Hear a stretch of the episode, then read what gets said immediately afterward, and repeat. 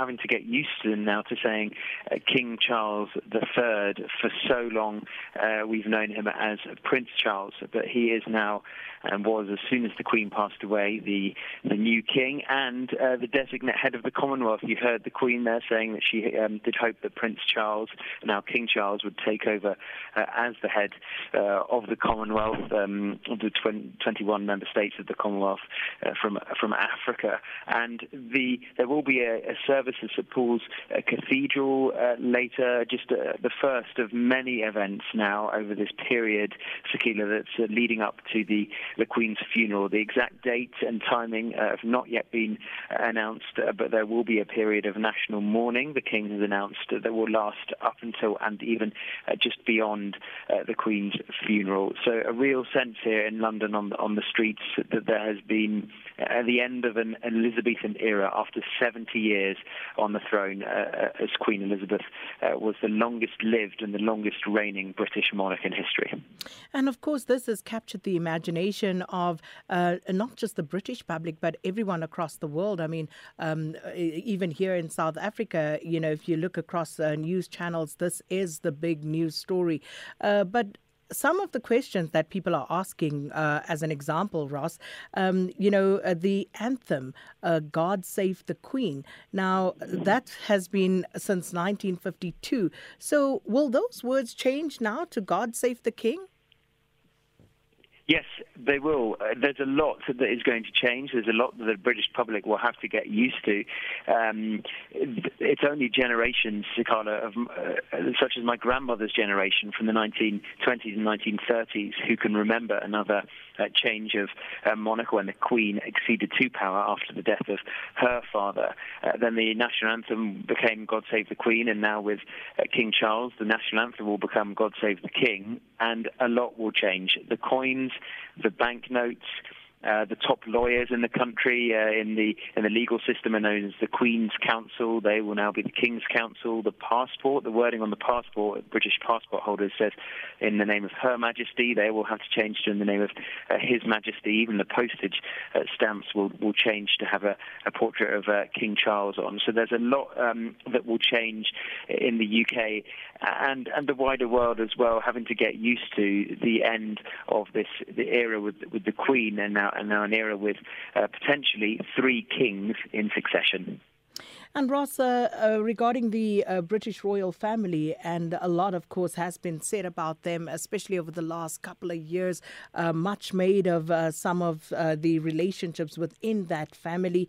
but just for the moment, for the time being, um, is there any sort of uh, talk about all of what caused uh, some of the headlines leading up to this particular event, or are people just focusing on the death of the Queen at the moment?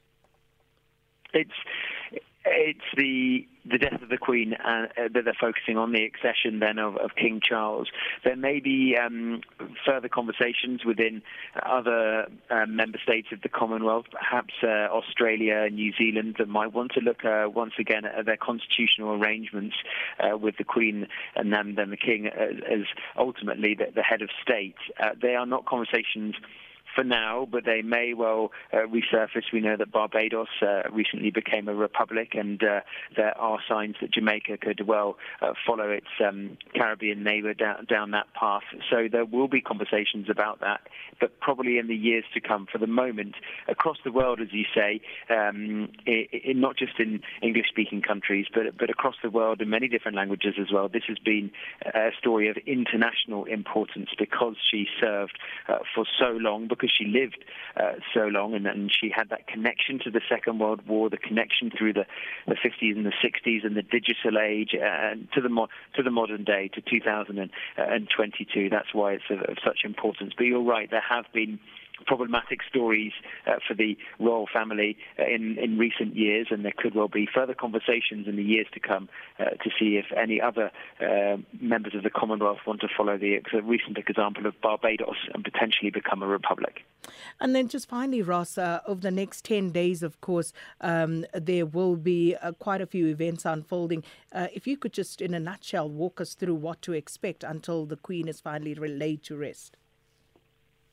Yes, it's there is a, a, a, strict order of events which has been prepared and planned in detail, but still needs the final sign off from King Charles uh, in the next 24 to 48 hours, uh, how the funeral will, will play out.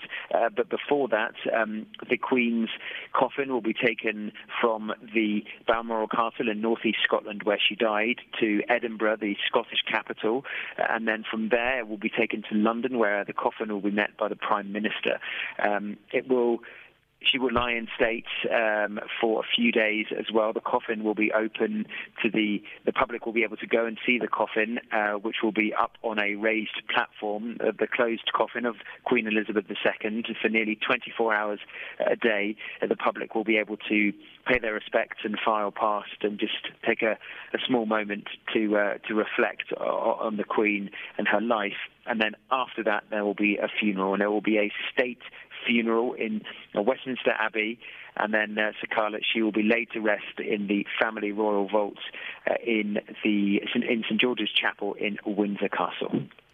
Well, thanks so much uh, for that update. Uh, Ross Cullen is uh, the SABC's correspondent in London.